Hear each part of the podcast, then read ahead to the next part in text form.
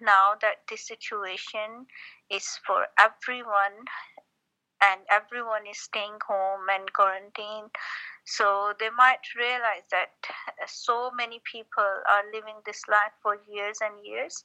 And um, for for them it, it became normal like the way of normal way of life. But it's not normal. It's we are living this for four years and some people live in this for 12 years or 20 years. And uh, and they ask us why uh, why you want to stay here? Uh, for what? And you can go back. While we suffered a lot for staying here just to just to be safe